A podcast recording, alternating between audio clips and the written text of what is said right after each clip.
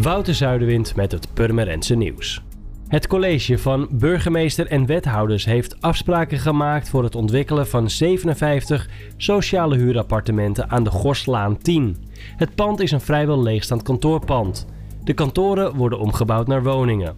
Het plan sluit goed aan bij de visie voor het stationsgebied, die vorige week donderdag is vastgesteld door de gemeenteraad.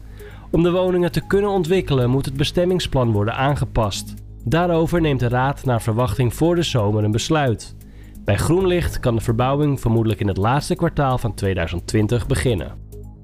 Als alles goed gaat, kan het Purmerendse jongerencentrum Columbus op 1 mei officieel zijn deuren openen.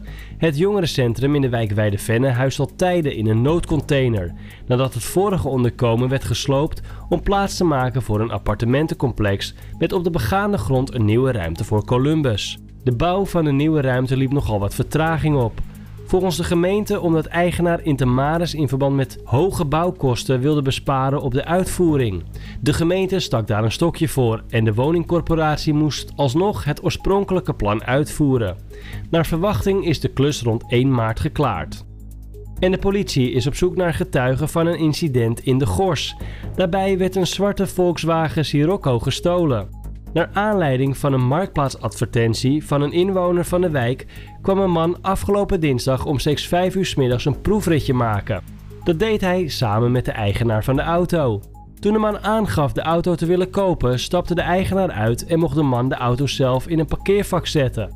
In plaats daarvan reed hij weg richting het Dijklander ziekenhuis. De politie is op zoek naar getuigen. Mensen met tips kunnen zich melden via telefoonnummer 0900 8844.